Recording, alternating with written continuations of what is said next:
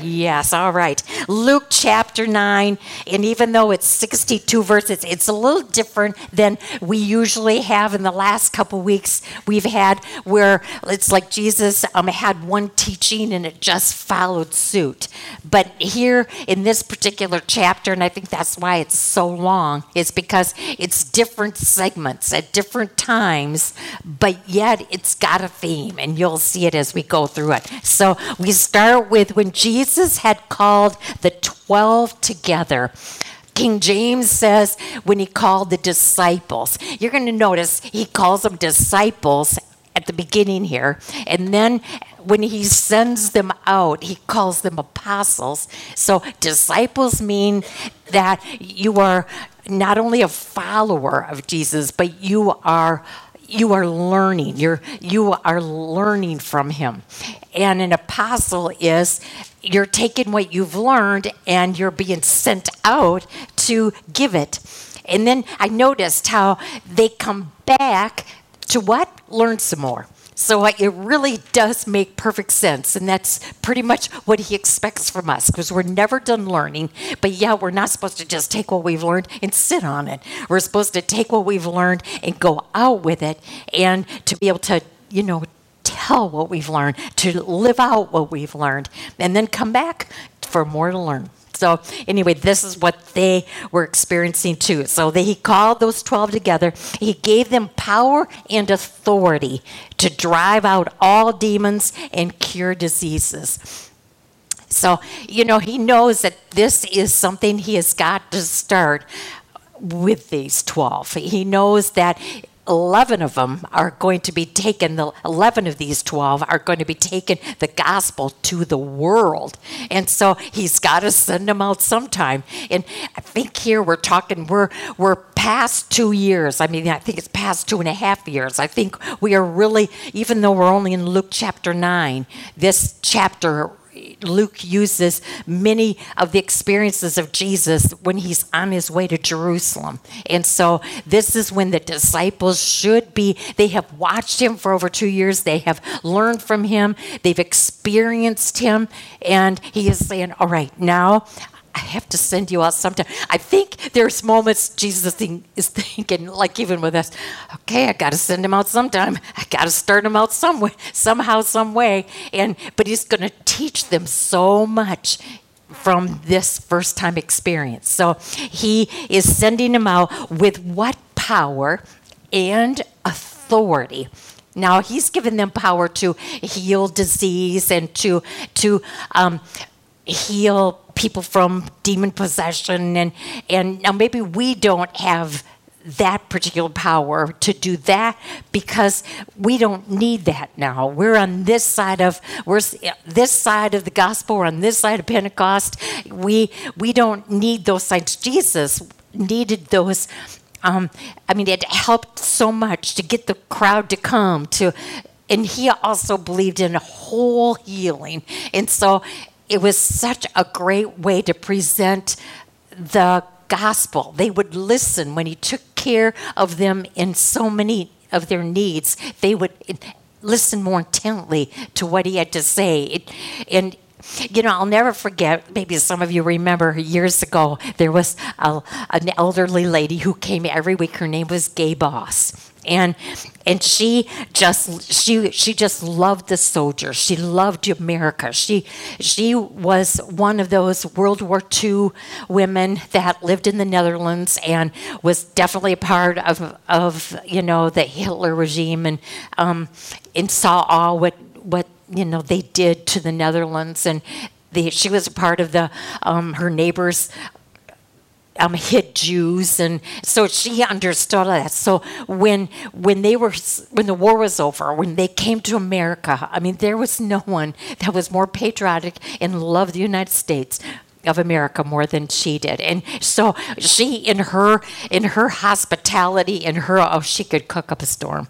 And she every Christmas she would um give her plea to us and she would say is there any of you who would would make cookies and they can't be chocolate chip because chocolate melts. So we, we got our instructions on exactly what kind and how to pack them. And, and then she says, and I'm packing a box, and I really could use some socks because they really, those soldiers really need socks.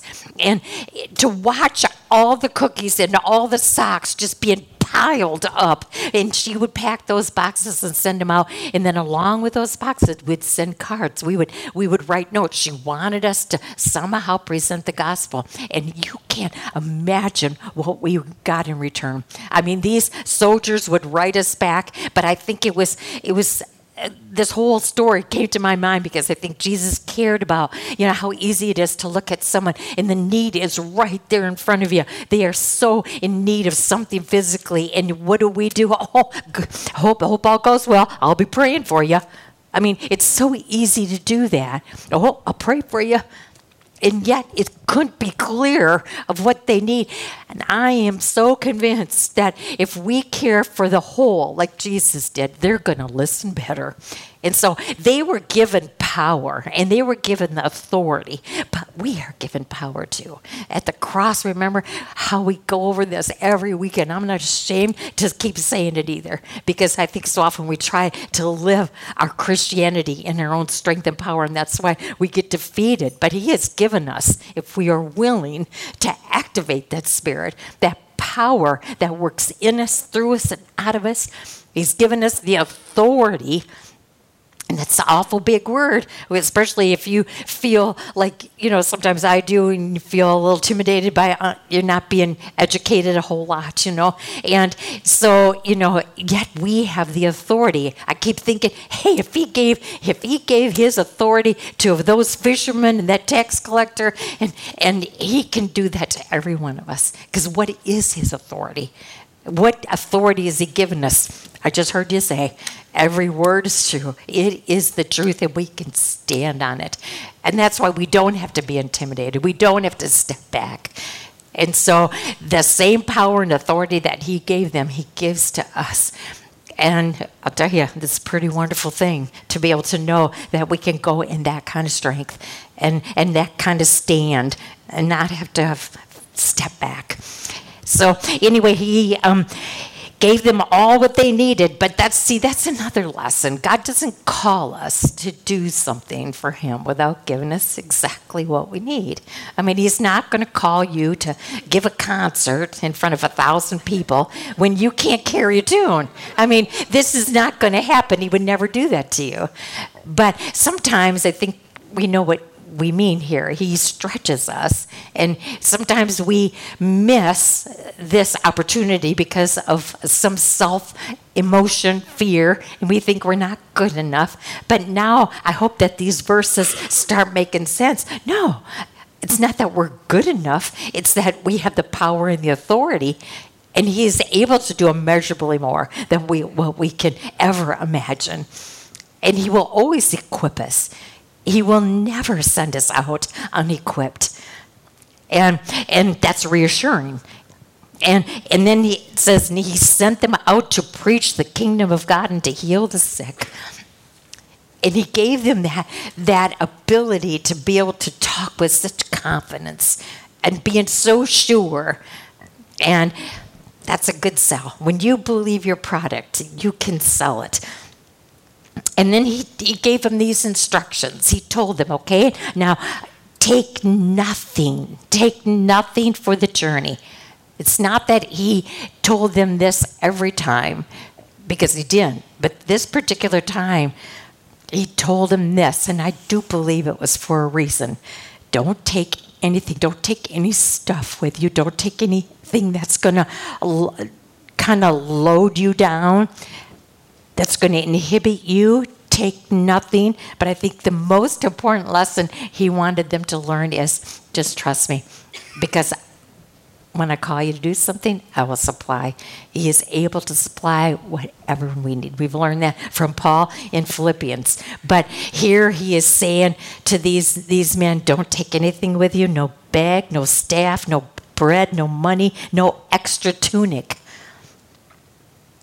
I mean, that's packing light. you know and i haven't learned that art yet you know because you know isn't isn't it so true that our concept is just in case i might need this and and here you know he's telling them no no no just in case no maybe i might need Nope, I want you to take none of that because I want you to trust me. I want you to know that I will supply exactly what you need.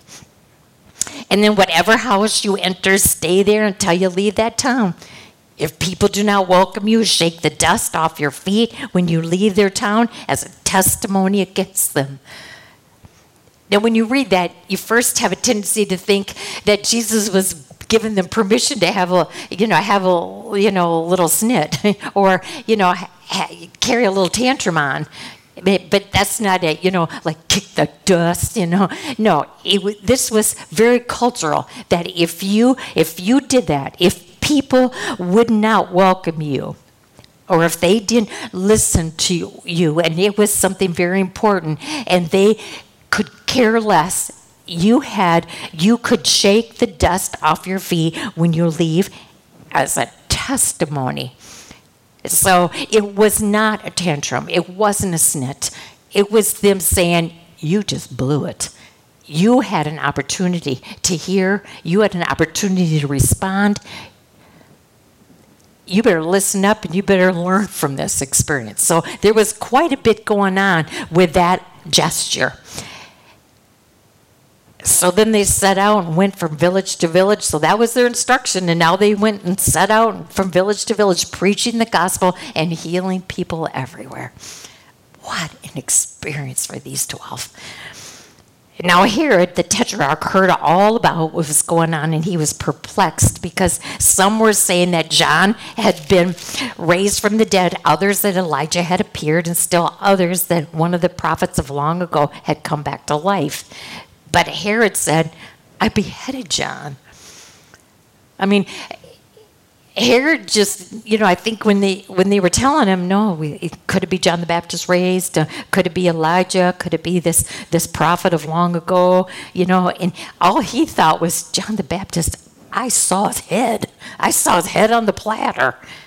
Uh, he was dead. You know, and I that that statement, I think he was just recalling, it couldn't have been more visual. And then, who then is this I hear such things about? This, this Herod, he is a little threatened. He is getting a little nervous it could even have crossed his mind that this Jesus who is gaining popularity, could it be he might overthrow? Could it be that he rise, rises to this power and then I am nothing or whatever? I think he is a little threatened and he tried to see him.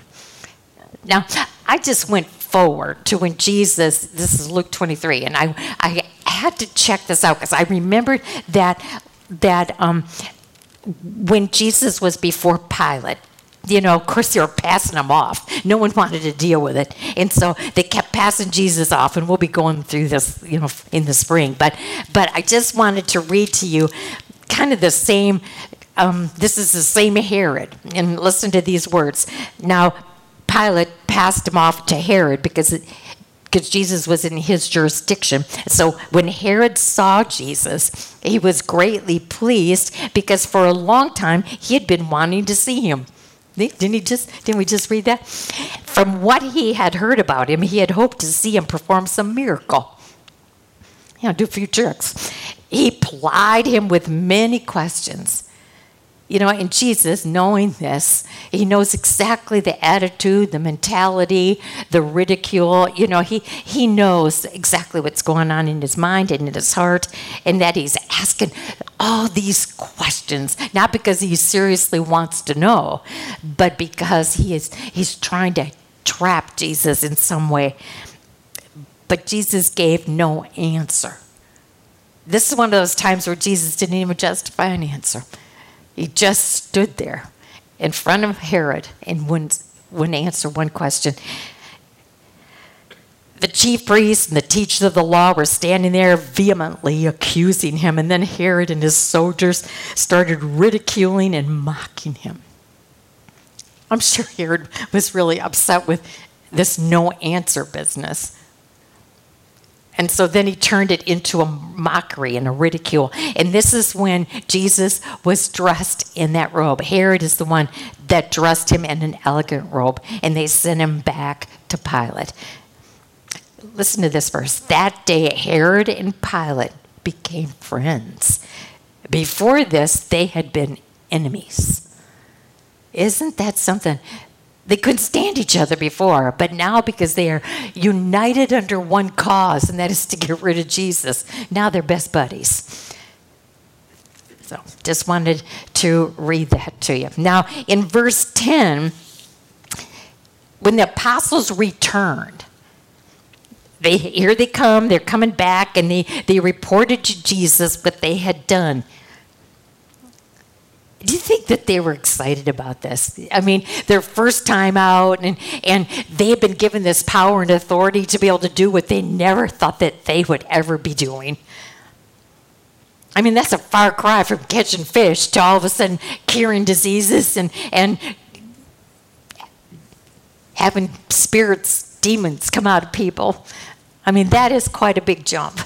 That is, that is doing exceptionally more than what they could ever imagine or think. And so they were excited to come back and to report to Jesus. And I believe Jesus was just as excited to hear from them. And, they, and he took them with him. And they withdrew by themselves to a town called Bethsaida.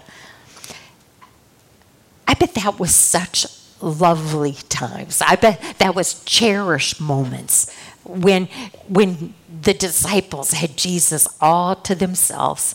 I mean, because there were crowds all the time. And to have that intimacy with him and to be able to tell their stories and to have his 100% attention, it had to be wonderful. Look at verse 11. But, but the crowds learned about where they were and followed him. Look at Jesus' attitude. He welcomed them and spoke to them about the kingdom of God and healed those who needed healing. He welcomed them. He, he, instead of saying, you know, really, can you give us an hour and a half? You know, just, just give us some time, please. You know, he welcomed them and, and I, I thought about that. Not only was that the kind of attitude I want, because how often aren't our plans changed in the day? I mean, we can, we can have our plans all cut and dried, and how something can happen, and all of a sudden, you know, we have to do something else. We, someone, some, someone needs us. So we're called to do this, and everything is kind of put on hold, and our day changes. And how, how do we react when our day changes? And what an example. You know, Jesus welcomed them, and I really believe it was because he he knew he was on borrowed time. He knew that that he had this opportunity that he would never get back. Do we ever think about that? That when our plans are changed or when someone needs something interrupted our day, do we ever think about it as what an opportunity and I might not get this chance again? I mean, he would never have this particular crowd again. This is a one time shot that he's got, and he welcomed that. And he wanted to make sure he made the most of that opportunity. Now, it must have gone on for quite a while that day because in verse 12, late in the afternoon, the 12 came to him and said, Send the crowd away so they can go to the surrounding villages and countryside and find food and lodging because we are in a remote place here. I don't think these 12 had the had quite had the attitude Jesus did. I think that this whole chapter here is about how our human responses are, how quickly we react in our human nature. And Jesus is going to point out different facets about human nature that they're going to be up against all the time. And this is one of them because there's going to be days that don't go as planned. They are going to have interruptions. They are going to get weary and tired because it seems like they never they never have a chance. There's just people around all the time. Now they have this this chance. I think they had they thought they probably were talking among themselves saying, How are we gonna get these people out of here?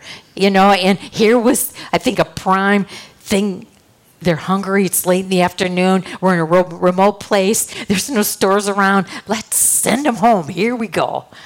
And so they wanted to send home. Thought, thought that sounded very reasonable. And, and then Jesus replies, You give them something to eat. You know, that was, why would Jesus say that? Do, do you think that Jesus ever makes statements like that and he's just kind of teasing them? He doesn't tease. He didn't say to them, You give them something to eat, because he was really trying to say, I know you can't. No, look what the first verse said. He gave them the power and the authority to do these kinds of things. But how quick self sneaks in there, and now you have got this attitude. And the reason why I think that this isn't this is true is because they answered in this way instead of saying, You're right. We can do all things through Christ who has given us the strength to do it because they have just come from this tour that they did and they were telling Jesus all about miracles that they saw him do through them and now all of a sudden oh can't do it See, I think self just took over and it just blinded them from that power source because they they wanted their time. And so they answered this way. Instead of saying, You're right, they answered, We only have five loaves of bread and two fish. Only this little lunch from a kid. Now, this was said in, in a, a an attitude of mockery. I mean, what's this going to do? We got 5,000 men here. And we got five little loaves and two little fish. And if we really, if you really wanted us to feed him, we'd have to find some store would have to go and buy food for this crowd. See, you can just tell this was the human nature response. It's not logical. When I think, goodness sakes, you just got back from seeing all that. But he said to his disciples, I mean, you don't hear Jesus getting upset here. I think you see him thinking, boy, these boys have a long way to go, you know, but I'm going to, I'm going to show them again Aren't you glad he's patient like that? That he does that with us. Okay, let's go over this again. So he sat them down. He had them, he, the disciples, he said, have them sit down in groups of about 50. So the disciples did so, and everybody sat down. How orderly. You know, Jesus is very organized because he knew this is the only way you're going to feed 5,000 people. So let's sit them in groups of 50. It'll be easier to maneuver. See, I think organization is an art that we're losing. I mean, I I think that I can get so much more done if I'm organized. I think it through and I'm organized. But I'm telling you, then my next generation, my kids. Hey, remember what's in here stays in here. Um, uh, my kids, they fly by the seat of their pants, and I think their classic line is, oh, "It'll get done." It'll get done. But in the meantime, I'm watching them run around like chickens without heads, and they're all stressed out. And I'm thinking, if I say nothing, but I would love to say, if you just took a few minutes to organize this, you would get so much done. And I see you're nodding your heads because I think I'm not the only one. We are seeing organization as a lost art. It's just do it as it comes. But I think that's why everybody is just nuts today, just running around everywhere. It's just crazy out there. And now I can say something because it said the Bible says. I think it's scriptural to talk about organization because it's right there. I don't know how that will go over. I'll have to think about that one. But anyway, so the disciples did so, and it did go smooth. I would have loved to have been there because I would have I would have loved to have my kids there too because I would have loved to have shown them how it works. You know, and I think it did go very smoothly. But this is what I wouldn't want I wouldn't want to miss, and I wouldn't want my kids to miss if we were able to be, you know, flies on the wall or something. Because this to me was, this is how it works. Taking the five loaves and the two little fish, which the disciples kind of looked at it as, you know, kind of a joke. This is what we got. You know, Jesus took it. Instead of laughing about it and said, Yeah, we're not going to get anywhere with this, are we? He took it. And I think this is such a major lesson because how many times don't we say to the Lord, I don't have anything to give you. My talent is so minute. I, I'm inadequate. Um, that's why even one of the letters in one of the seven letters in Revelation It has to do with the church that thinks they're just not adequate. They're just, you know, they're just little and and boy, it's like Jesus says to John, you write to them, you tell them they're they're like a pillar. Do you remember that old song that says, Little is much when God is in it? And I think this is exactly the visual he wants us to see. The, sure, the, in logic, no. Five little, little loaves and two little fish from a little kid's lunch. No, that's not going to feed 5,000 plus. But he takes that little bit, he looks up to heaven, he offers it to the one who can multiply and he gave thanks. He broke. Wouldn't that been something to watch him take those those little breads and those little fish and just start breaking them, and then it just never stopped. And it said that they were able to feed the people until they were satisfied. I mean, not just, you know, how you don't, no one wants to take the last thing on the plate, you know, because you don't want to be a pig and, and, you know, you just want to make sure there's enough for everybody. And, and so, you know, here they were able to eat until they were full. And then, besides that, the disciples picked up 12 basketfuls of broken pieces and were left, that were left over. That is not coincidence. That's major lesson. When are we going to realize that He can take our little and He can multiply it? But you have to be willing to give it and believe that He can do that. Now we're in another section. Once, when Jesus was praying in private and his disciples were with him. See, I do think that that did happen and it was necessary and it was lovely and it was a great time. And so here's here's the this intimate conversation started. So it's just 13 of them and Jesus wants to start the conversation with a question. And he says, "Who do you who do the crowds who do the crowds say that I am?" And they replied, did you notice that they replied exactly what we read in 7 and 8? They replied, Some say John the Baptist, others say Elijah, and still others, the one that the one of the prophets of long ago has come back to life. The exact same words. So basically, they're saying, Nope, we're hearing the same thing. Yeah, that, that's who, that's, who, that's the word out there. And I think Jesus probably pauses, you know, and then comes back with this. Ooh. But what about you? What about you? See, there isn't one of us that that question is not directed at. There has to be a time where that question is directed at us and we have to we've got to give an answer. And so when Jesus said, "But what about you?" Because remember, they this is two and a half plus.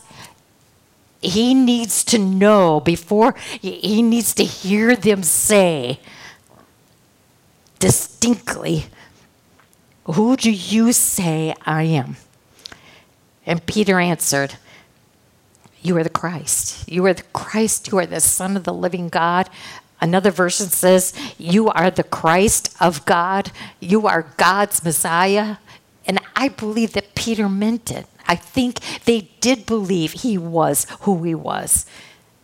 The only thing that hindered them was they still self was still so prominent in their the lives that they wanted to believe that yes he was who he was and because he was who he was he is going to overthrow rome and we are going to live the kind of life that god's chosen people should be able to live they had this expectation, this anticipation that Jesus was who he was, but because of that, they were now going to be able to have an easy life.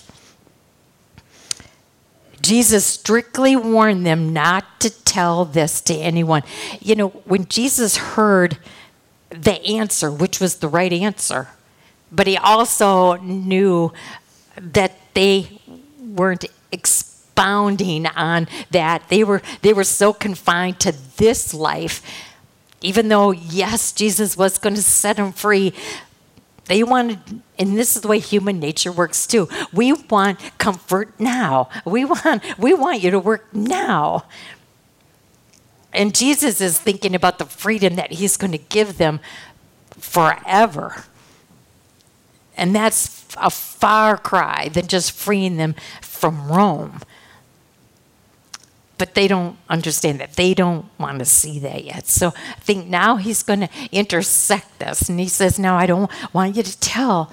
It's not time. It's not time that everybody knows this yet, but I've got to start getting you thinking on this because this is not at all what you're expecting. So I've got to at least stir you in this direction. And he said, The Son of Man must suffer many things and be rejected by the elders, the chief priests, the teachers of the law. And that shouldn't have been a shock to them because, you know, for the last over two years, they've watched these elders, chief priests, teachers of the law, they've watched Jesus be hurt and laughed at and in just absolutely treated terribly by these religious men. So that part wasn't so hard that they that he must suffer many things and be rejected by them because I think they've been seeing that.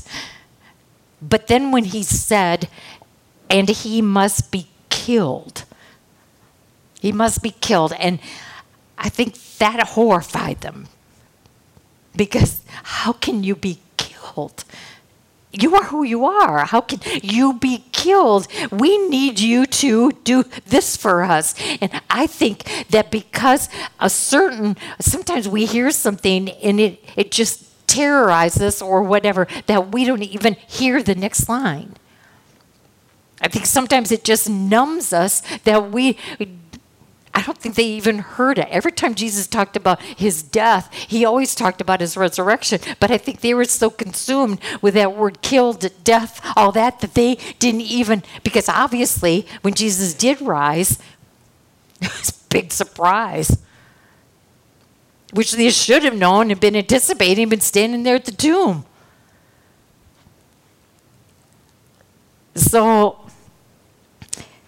they heard killed and because they were so stuck, and I think that's the word, you get stuck. You hear you hear certain you hear heard hear a certain sentence and you're stuck there. And look what you miss when you don't hear the rest. Then he said to them all, no, he had said this to the disciples, but now he says to all them all, if anyone so anyone means if you are if you've achieved greatness in this world and you have achieved you know notoriety and all that or if if maybe this world looks at you and calls you a loser but if anyone from that extreme to this extreme and everyone in between if anyone wants to come after me these are the terms. straight across the board. No, except for no changes for anyone. This is the way it happens. If anyone would come after me, he must. Not if you feel like it, I would suggest. No, you must. He must deny himself. See, does this go against every grain of human nature? When human nature is all about self. And how Jesus is trying to teach us them that this is what is required if you really want to come after him, if you really want to be a follower of his, you have to deny yourself because once you have accepted his gift of salvation, you are not your own. I cannot reiterate that verse. That's what it means. You are not your own anymore because you've been bought with a pretty big, pretty big price. You are not your own. You've been bought with a price. And now your life is not about you, it's about Him in view of what He's done for you. Paul says you have to offer yourself back to Him. That's your best thank you. You want to know, you, we could never repay Him for what He's done, but you want to know how to at least do something to say thanks? Well, offer yourself back to Him. You need to deny self. And then did you see how He says, and take up, He must take up His cross daily. This is not just a one time thing. Take up your cross. Take up that fight that every day we have to fight against our own way, our own desire, our own our own way of dealing with life and and said, No, I want you to take up that cross. And they wouldn't understand this they would, the people that were listening would understand this because um, the whole cross crucifixion thing was something that they were well acquainted with. And, and if a person, before a person was going to die on a cross, the requirement was they had to carry at least the horizontal, the horizontal bar. They had to carry that part of the cross to where they were going to be crucified. And they also knew that they were, would, would never return. It was a one way journey. And so, this visual, when Jesus said it this way, it, it made perfect sense. This is, his, this is what he requires. There is, no, there is no other way. You want to be a follower of mine? This is how serious it is. You deny yourself every day. You take up that cross, that take up what you want and hand it over and then dare follow me. And, and you know, sometimes take up your cross. What, what is it in our life that just keeps pulling us backwards all the time? Is it, is it worry? Every day, do you have to get up and deal with something, whether it's a loss or whether it's a disease or whether it's loneliness or disappointment or, you know, there's every day there's something that you have to deal with that isn't going to change and it's either going to pull you away or it's going to push you closer and Jesus said, This is what I want you to do. I want you to trust me. I want you to deny self, take up your cross, and I want you to follow me.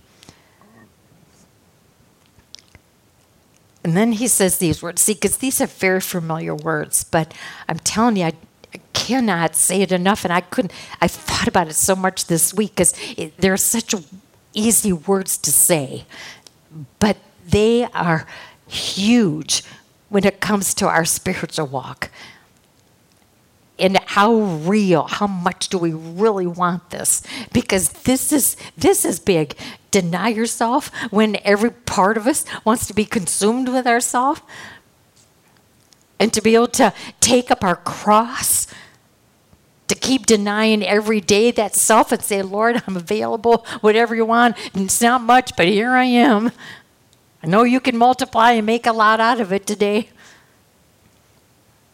I'm just going to follow you. I'm going to let you have my day. Here's my plans, but if you want to change them, this is what he wants from us. And then he comes back with, with these words For whoever wants to save his life, whoever wants to save his life will lose it. And that means whoever wants whoever chooses to put all his eggs in one basket and that that means all I want to do is concentrate on checking off my list of things that I want to achieve and do and experience. And that's all that matters to me is that that I I achieve my list, that I that I get to where I want to get to. And all is about me and this life. And nothing is thought of of our of our, next life. And, and, he's very clear about that. But he says, you, you have the choice here. You want to put all your eggs in this earthly basket and you want to make it all about you. And, but then you're going to lose it. And how, how is that? How is that going to be? Because when he says, and whoever loses his life for me will save it. In other words, you, you understand that you have been bought with a price. It isn't about you anymore.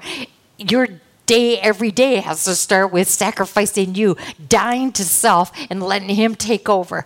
Being crucified with Christ, it's no longer I that lives. It's saying those words every day, allowing Him to do whatever He wants with you today. Whoever loses his life will, will find it. And I think this is the visual that we need to see here because I think a lot of people do not want well, they don't think about it. I don't know if they really give it two thoughts, but someday every one of us is going to stand in front of Jesus. It's just a fact. It is what Scripture has taught us. And we're not going to be standing in, in a group, we're going to be standing one on one. He's going to be looking at us, we're going to look at him. And that's when you that that should raise the hair on your arms. That should be chilling. And from this one verse here, what he says to us is all going to have to do with whether you had all your eggs in this earthly basket and it was all about you. And you checked your list and boy you were quite proud of yourself because you did great achievements. But then he's going to look at you and say i never knew you. I don't know who you are. Or if you are willing to lose your life for him. He's going to look and not only call you by name, he's going to say, You followed the instructions, you're finished well, well done. Now enjoy all this. Now it's your choice, my choice. I remember I've said this many times, and I've said it to my children, and I've, I've said it I even had to say it to Tom one time years and years ago. Because it affects our human nature, affects us all, no matter who we are. You have to decide where do you want to hear your well done. I remember saying that to my boys, you know, because let's face it, you know, when you're growing pastors and, you know, and the pull of, you know, it's it's just hard and and ministry is hard and and it's you know especially when you negative things are said or or whether you're not appreciated or all this kind of stuff that just affects us when we're not in the right place with the Lord. And we have to come to grips with where do we want to hear our well done? Do we want to hear it here? And I know it feels so good to hear it here. Or do we want to hear it from Him? And I think this is what this verse is trying to get across to us. And then what good is it for a man? What is it good what it good is it for a man to gain the whole world? Take their checklist and see that everyone has been checked off. Oh, you have gained the whole world. And yet you have lost or forfeited your soul. My version says forfeited his very self. But I, I like the other version better. You you gained the whole world because self was in control, but you forfeited your soul. If anyone is ashamed of me and my words, the Son of Man will be ashamed of him when he comes in his glory and in the glory of the Father and of the holy angels. if anyone is ashamed of me and my words. So I kind of thought about that. I thought about, I, looked it up in the dictionary because, I, yeah, I know what ashamed means, but yet I wanted, I wanted to hear from the dictionary what, if you were ashamed of someone, and in this case, if, if you're ashamed of Jesus, and there's not one of us that, that would say that we were. I mean, I mean, of course I'm not ashamed of Jesus, but but in the course of this definition, I think we have to think about it. You're ashamed of him, even though yes, you believe in him, but you really don't want to be seen together. You know, and what what does that mean? It's you know, it's the people you're with, it's who you, where you are, it's what you're doing. And oh yeah, I mean, yesterday I was in church. That's right. But you know, today um, I, am in a different group now, and it's who I'm with, it's what I'm doing, conversation that I'm saying, and and if you if you really do not want him to be seen with you. You are not letting him walk right along with you and you are you don't mind that he is seeing you where you are and who you're with what you're doing? Another way you can tell if you're ashamed of him is you don't want to talk about him. You you just you know you just don't want to sound like some religious nut. And so you know you just keep your mouth shut and you don't want to talk about him. Or you just you just really want to avoid him if possible because you you kind of know that he's going to convict you. And you just think if i avoid him then i'm not going to know and if i don't hear i won't know. I think that's why that verse in romans 1 when paul after all what he's been through and he's sitting there writing to the people of rome and he with all with such confidence and authority i mean he just has lived it and he believes, I am not ashamed of the gospel of Christ. It is the power of God that changed me. It will change anyone. It's the power of God that will change anyone who chooses to believe. I am not ashamed because I look in the mirror and I know what I was and I know what He's changed me into. I, how can I be ashamed? And I, th- I thought about that. I thought, I just can't believe how people could be ashamed of him when he has shown his power, his powerful love at the crucifixion, how he's shown his, his powerful power in the resurrection, and how he, you know, he has just shown himself ascending to heaven and how we know right now because of scripture, because I've chosen to believe by faith that this word is true, that he is sitting right now at the right hand of the Father in his rightful position, interceding for you and me. And I'm thinking to myself, who in the world wouldn't want this? And they're ashamed to let him come along or to talk about him or to even avoid him sometime. I tell you the truth, he said in verse 27 to tell you the truth, some who are standing here will not taste death before they see the kingdom of God. Oh, that is quite something. He made he made that statement and he preceded the statement by saying to tell you the truth because I know this is going to almost sound like too good to be true, but I'm telling you the truth. There's some of you standing right here that you won't taste death until you see you see the son of man. You see the kingdom of God in all of its glory. And then verse 28 Eight days later, Peter, James, and John saw. But eight days after Jesus said this, he took Peter, John, and James with him and went up into a mountain to pray. Now he took these three. So often he took Peter, James, and John. Do you ever did you ever think, now why did he pick those three all the time? Were they his favorites? Were they his favorites? And I'm telling you, Jesus never worked that way because he doesn't pick favorites. He left nine behind because you know, He knows us so well. He knows what we've got to experience, what we've got to go through, because He has the plan. And so He, again, equips us. So He knows who, who He's got to bring to equip for what is coming up. He knows the nine that's got to go through what they've got to go through. I mean, it has nothing to do with favorites. I think that, that bears looking at that in a personal um, way too. What lesson can we learn? How often don't we say, why do they get that experience and I don't? Or why do I have to go through this and they don't have to? You know, again, human nature just goes there. Why, why, why? And what does Jesus want? Just deny yourself, take up this cross, and just follow me, would you? Because I have such a greater plan in motion. And I know you so well, and I know what you've got to experience and go through. You need to go through this because I know I'm going to use you, and you're going to you're going to have what you need now.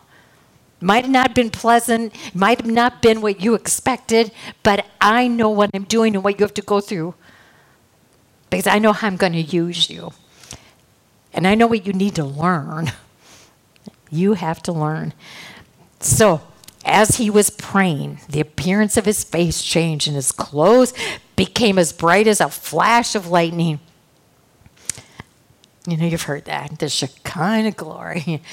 Oh, what a change in his face and his appearance. And, and says that two men, Moses and Elijah, I don't know who was telling Luke this, but somebody who was very clear. There's no denying it was Moses, it was Elijah.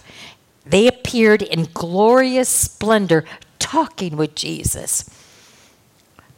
As much as I studied, I'm just going to fess up to you. As much as I've studied this, I never really saw this before. I never really saw that these two men, I mean, I knew that Moses and Elijah were there, but I didn't really connect with the fact that they stood there, the three of them stood there, and they were in conversation. They stood there and look what they were talking about. They spoke about his departure, which he was about to bring to fulfillment at Jerusalem. Of course they were. Of course they were talking about that. Moses being represent, a representative of the law, Elijah being a representative of the prophets. What did Jesus say he came to do? Not to destroy the law and the prophets, but to fulfill it. That's exactly what they were talking about. Moses and Elijah together with Jesus, talking about this walk that Jesus is going to take to Calvary to fulfill the law and the prophets. Peter and his companions, they were they were very sleepy. I don't know if the, this went on for a long time and, and the, these poor guys kind of dozed off. I don't I don't know, but but it says that they were sleepy, and then all of a sudden it's like they became fully awake and they s- saw his glory, and the two men standing with him. And as the men were leaving, Peter said to him, Master, it is good for us to be here. Let us put up three shelters one for you, one for Moses, and one for Elijah. Aren't you glad Luke just had to insert this? He didn't even know what he was talking about. But you know, that's typical Peter here. And, and to his defense, a little bit, I mean, this had to be such an experience that he's trying to say, I don't want to end. So let's just build three little, let's just build three little houses here and let's just stay put. This is perfect. But he didn't really understand, you know, and while he was speaking, a cloud appeared and enveloped them. I mean, that had to be something too. All of a sudden, this cloud comes and you're in the middle of this, and they were afraid as they entered the cloud. And a voice came from the cloud saying, This is my son whom I have chosen. Listen to him. Imagine that. I mean, you're in this cloud and you can't see. It's like you're in this fog, and all of a sudden you hear this voice. A voice that, that Jesus heard one a time before and how perfectly G- the Father spoke to Jesus at just the right time. You know, at his baptism to really give him the momentum to get started and get the ministry going, get his mission on, his, on its way. But here, what an affirmation, too, to hear his father's voice saying, This is my son, whom I have chosen to do this. And listen to him. I mean, that had to just ring so wonderful in Jesus' ears that he had this that he had this moment with his father to hear these words of affirmation. And when the voice when the voice had spoken, they found Jesus was alone, and the disciples kept this to themselves. Not that Jesus told them, like sometimes he, he would say, No, don't talk about this. But they chose to keep this to themselves and told no one at that time, at that time, what they had seen. I don't think that, I, I don't think that anybody would have believed him anyway. I mean, you know, how do you explain this to somebody? but I think even more so, it was such a personal moment. It was it was such I mean, something that they would never, never forget. I am sure was life changing in some respects, and but in Second Peter chapter one, after Peter has been totally changed and you know he is just running on holy spirit cylinders. I mean he is writing these epistles and he's watched what the lord's done through him. And you know upon this rock i build my church you know i mean he has seen how the lord has used him. And and he's writing and in second peter chapter 1 there's this section where it's like he tells this whole thing he just lays that right out there I got to tell you what I saw. That moment in my life when I saw the kingdom of God. I saw him and that's all his glory. So anyway, Second Peter chapter 1. Okay, then verse 37. The next day, when they came down from the mountain, a large crowd met him a man in the crowd called out, Teacher, I beg you to look at my son, for he is my only child. A spirit seizes him and he suddenly screams. It throws him into convulsions so that he foams at the mouth. It, scare, it scarcely ever leaves him and is destroying him. And I begged your disciples, those nine, to drive it out, but they could not. Now, there's some that believe that this was a different kind of spirit and only Jesus could do it, but I don't believe that for a minute. Only because of verse 41, the way Jesus comes back, and because of human nature you know remember these these disciples have been given the power and the authority and they've watched the lord work. But when you've been on a mountaintop experience when only you can only testify this is what god did through me and you are so taken by that but remember how we said you got to be so careful after a mountaintop experience because there's such a fine line between then starting to think, well, you know, a little spiritual cocky. That's what I call it. A little that's that's so dangerous because before you know it, you're saying, well, I think I'm getting kind of good at this. This is exactly what these nine needed because I think they were getting a little lax in their dependence. They were starting to think, oh, you know, I kind of, I'm kind of good at this, and they were independent. They thought they had what they needed, not understanding that they need to deny themselves and take up their cross daily surrender themselves daily, realize that they can do nothing without Him daily because it's just so sneaky that self gets in there and you start thinking you can handle it.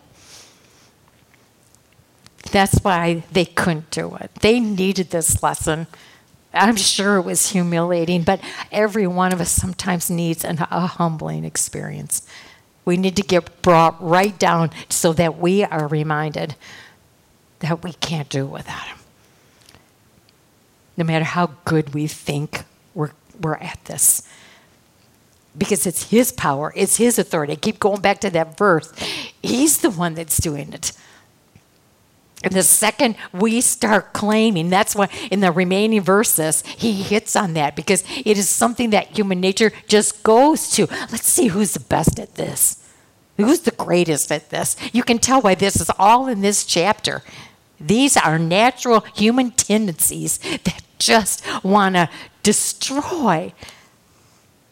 I'll tell you, this is so the clever devil at work. He just wants to get our eyes off him and clinging to him so that we look at ourselves. And look what happens. Look what happens when when you try to do it yourself. Look, they couldn't do it. Can you imagine how embarrassing that had to be? But Jesus knew. He just knew they needed to, because I think this was going to be an experience that these disciples, when they were sent out, you know, after, you know, when they went into all the world, I think they never forgot it. Whenever there was a tendency that they thought, you know, oh, maybe I'm getting a look, oops, I remember what happened. I mean, you know, it's one of those experiences. It's good that it happened. Sometimes our most humbling experiences, they're they're so they're so embarrassing and they're they are humiliating. But Jesus says, I have to do what I have to do so that you go out there and you go in my strength and you're following me, not you. Because he said, Oh, unbelieving and perverse generation. Yes, he's talking to the crowd, but he knows that those nine are listening to. How long shall I stay with you and put up with you? Bring your son here. Even while the boy was coming, the demon threw him to the ground in a convulsion. So even while the boy was walking, the demon threw him to the ground in a convulsion. I, I found that that um, Charles Spurgeon preached a sermon on this verse, and he named the sermon "The Devil's Last Throwdown." And you know, we're we're you know, we have gotten to the point where we understand that, that a spiritual high can be dangerous because then we start thinking about ourselves that we're good at it. But I think just as important is from this is that the devil tries to have one more last throwdown before God does something great in our lives. And Satan will do anything he can to what? Keep us from the cross or keep us ineffective. And so this last throwdown, it, the demon threw him down to the ground. I'm so glad I've got this in my mind now. That when I feel like the devil is throwing me down, and I now start thinking, huh, I wonder what God's going to do. Always know that these are the two prime times the devil's going to work. Before God's going to do something, and then after he does something, be careful. That's the two two prime times. He, he knows that he can get us. Why? Because of our human nature. But Jesus rebuked the evil spirit and healed the boy and gave it back to his father, and they were all amazed at the greatness of God. And while everyone was marveling at all that Jesus did, he said to his disciples, Listen carefully. Listen carefully to what I'm about to tell you. The Son of Man is going to be betrayed into the hands of men. Oh, I bet they freaked at the thought of that. I bet they thought, no, again, this can't be. You're the Messiah. You've come to to you've got more power than Rome itself.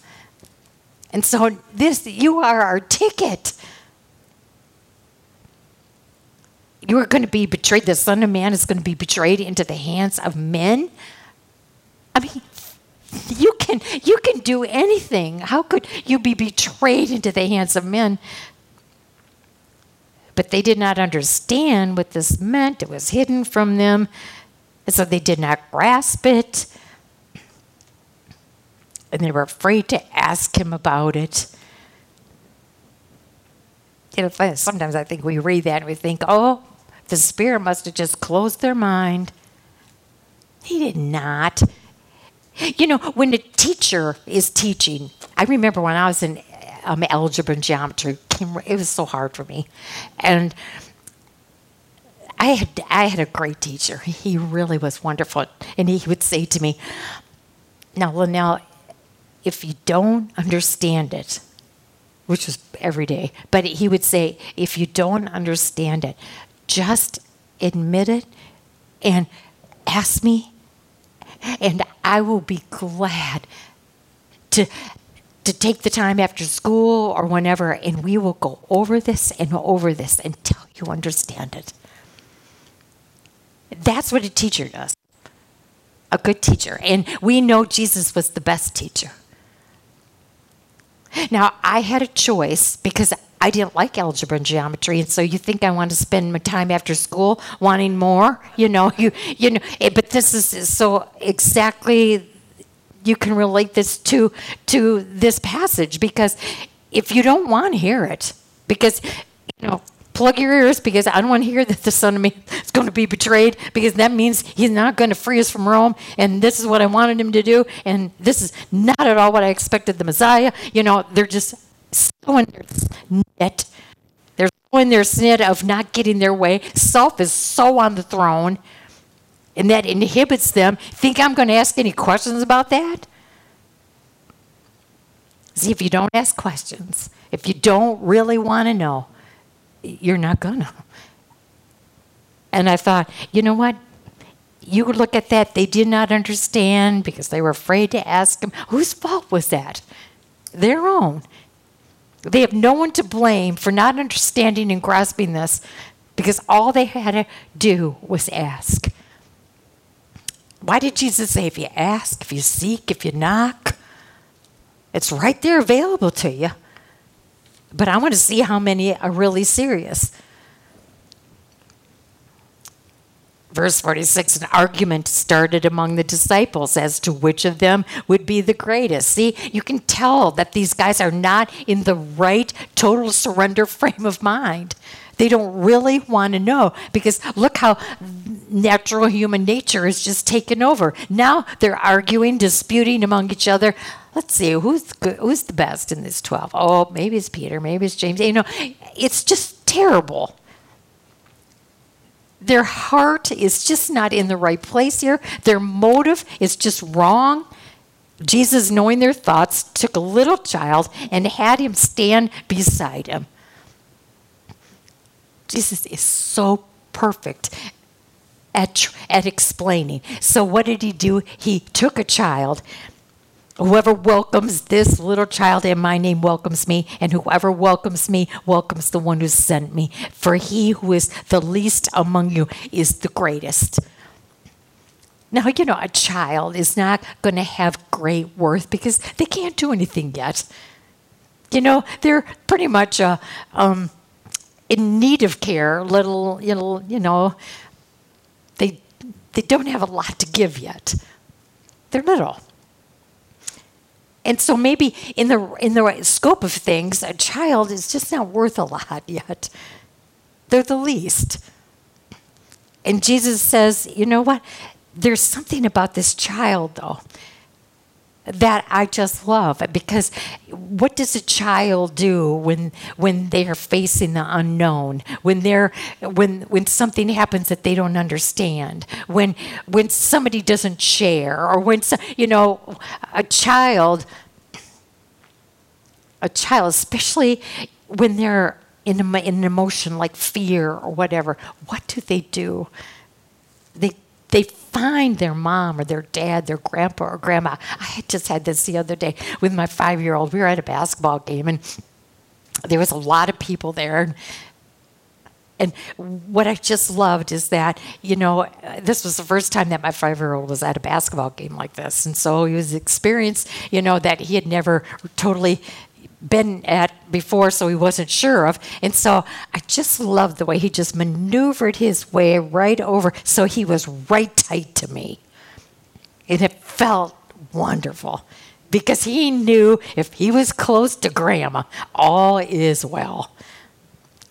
And then, and then there are times with, with my boys, with grandchildren. I'm sure any if if a child doesn't understand or is nervous or scared, they grab your hand.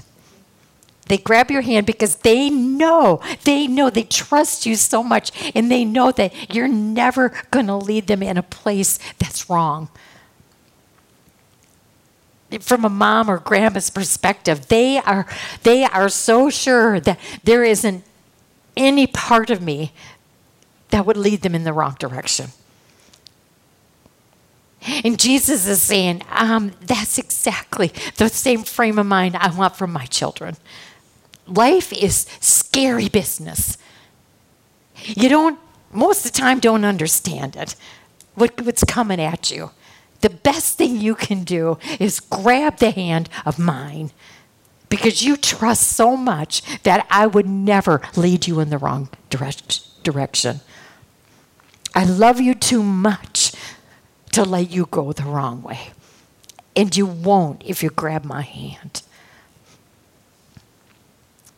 So maybe a child wasn't worth a whole lot. Maybe a child was the least of these. But in Jesus' mind, he's saying they're the greatest because they're doing exactly what I want them to do. Master, said John, we saw a man driving out demons in your name, and we tried to stop him because he is not one of us. Can't you just hear that? He's not one of the elite 12 here. And there he is. He's going out there and in your name casting out demons. Can you believe that? He's and what is Jesus' response? Don't stop him. I bet that was totally what John was not expecting to hear. I mean, he's Mr. Tattletale here, and he's expecting Jesus to say, Oh, we got to do something about that. He's going to be the big hero because Jesus was so glad that he told him about this. And instead, Jesus says, Don't stop him, for whoever's not against you is for you. Maybe he's not one of the 12, but he has learned. And he too can be empowered, and he too can have and stand on the authority. Don't stop him. And you know, Paul had this in Philippians. He was in jail, you know, he's in prison, and and it's like he had a group of guys come and visit him one day and said, "Oh, Paul, you got to get out of here because we've got to, we got some guys out here who are trying to take your place." They're trying to preach like you, and, and they're, they're, trying to, they're trying to usurp on your territory. And even though maybe their attitudes, maybe it was a self attitude, but Paul said that, you know, hey, when it comes to attitude, the Lord will take care of that. But if they're telling the truth, let them go. You let them preach the gospel. But then he also, in a, in a flip side, in Galatians, he says, if anybody is out there preaching and it is not the truth it is it's a false gospel. It's a gospel other than the real one. Like you're telling somebody that they can be saved in some other way. He said may they be forever condemned. Then then you start you hear another side of paul. And then he's if they're not preaching the gospel may they be forever condemned. But he's trying to say if they're preaching the gospel what does it matter who they are? They're getting the, the good news out there. As the time approached for him to be taken up to heaven, see, we're, we're gradually getting closer. Jesus resolutely set out for Jerusalem. He sent messengers on ahead who went into a Samaritan village to get things ready for him. But the people there did not welcome him because he was heading for Jerusalem. He still had that stigma, you know, Jews, Samaritans, Gentiles, you know, the Samaritans, they didn't want any part of Jesus coming into that territory because he was full fledged Jew. He's on his way to Jerusalem. No way.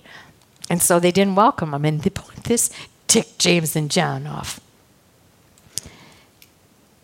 When the disciples, James and John, saw this, they asked, Lord, do you want us to call fire down from heaven to destroy them? You know, James and John, they were brothers, and, and you you know that they were they were known as the sons of thunder. And you always wonder, you know, why did they get such a name? But I think just from the way they respond sometimes to situations, I think they had a short fuse.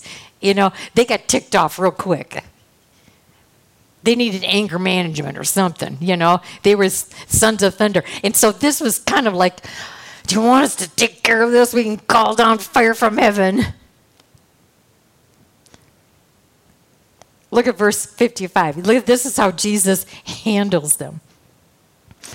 He turns and he rebukes them. That's all that's all we that's all we hear. He turned to them. This was Jesus' response to their question. Lord, do you want us to call down fire from heaven? All Jesus did was look at them and rebuke them. And whenever you see the word rebuke, you know that the enemy is playing around here. And look, James and John, two of the twelve, how easy for any of us to let us let a little crack, a little fine line in our full armor of God happen. And that's all it takes for self to get in there. And this is what happens. And Jesus rebuked them. Ooh. And then they went on to another village. But see, this is all again human traits that they're going to be up against, that we're up against every day. We're fighting flesh and blood. We're, fly, we're fighting our natural tendencies. We're fighting self that just, you know, we don't, we don't need, um, when, it, when self is concerned, uh, we, we just have to float on the inner tube down, down the rapids. We don't need to work at it at all. Self just takes care of itself. But when you want to fight against self, it's like swimming against the current.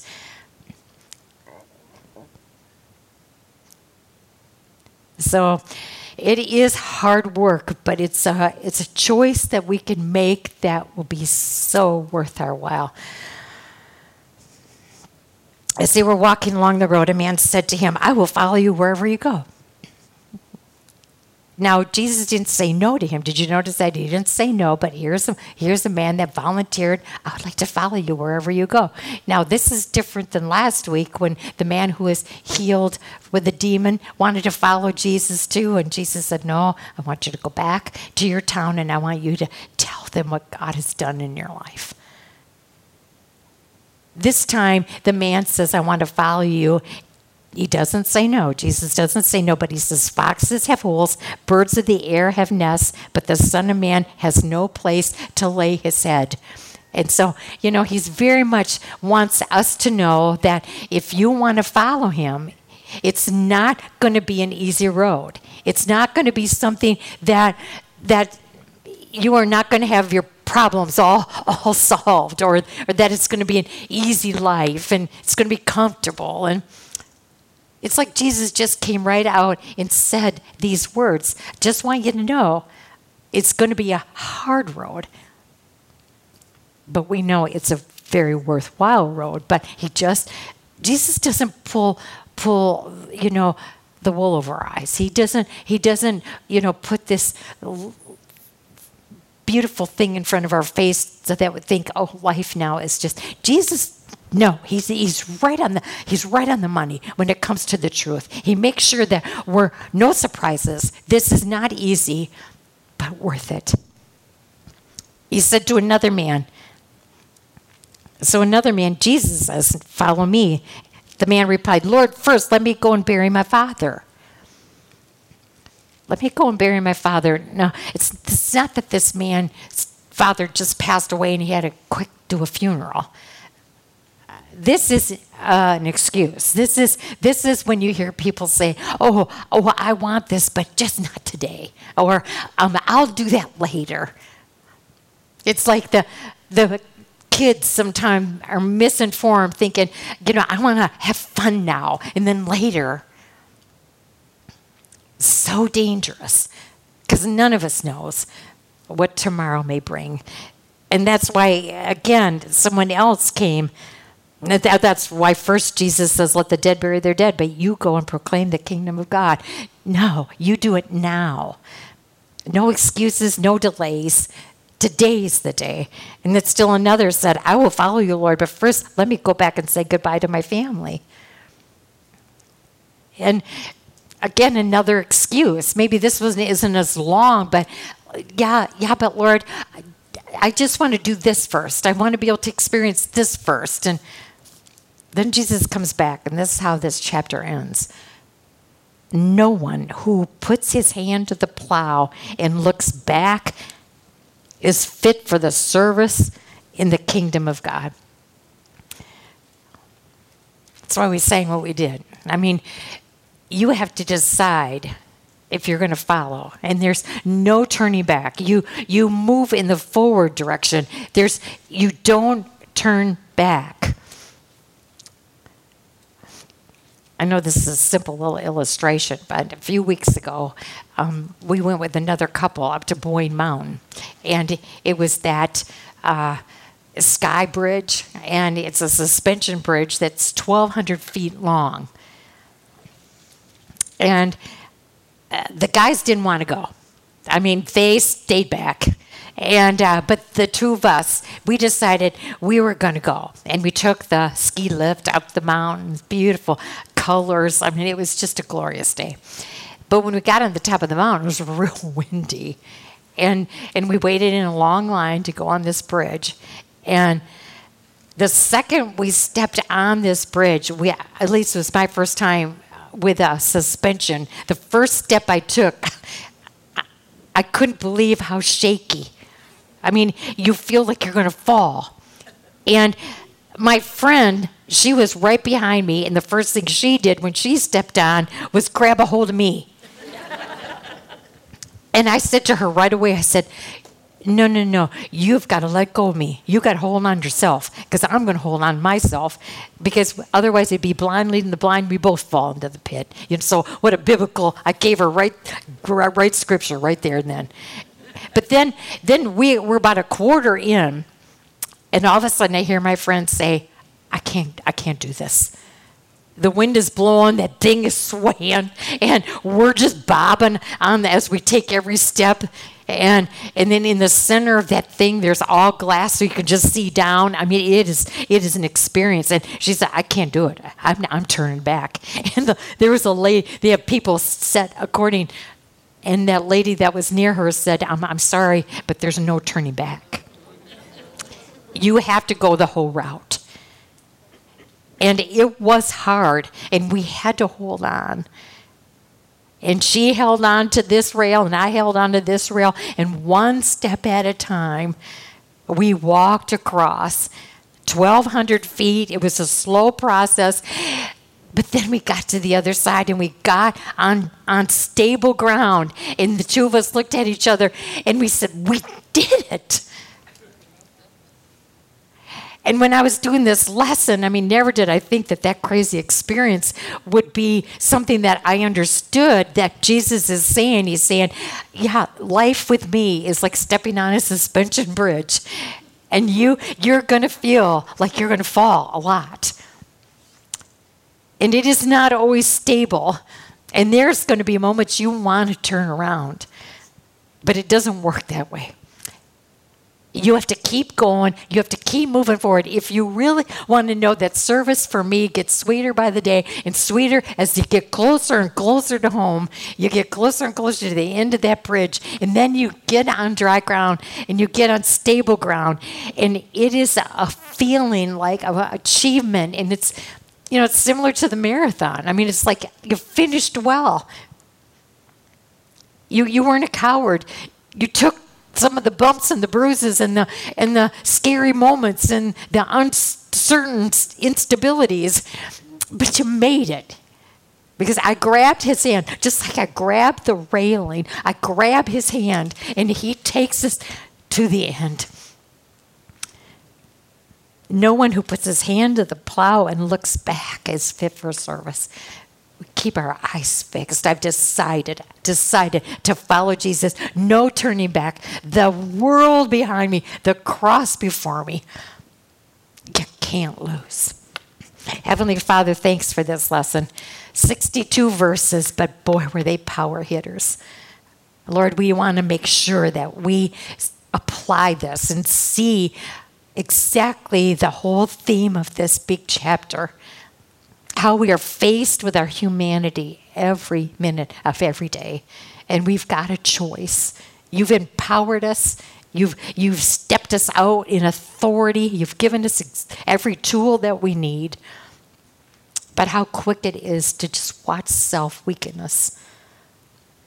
But Lord, help us to realize when that happens that we can that we can reestablish ourselves with you and even though life is never going to be easy and it will be just like a suspension bridge, Father, we know there will be an end to this life.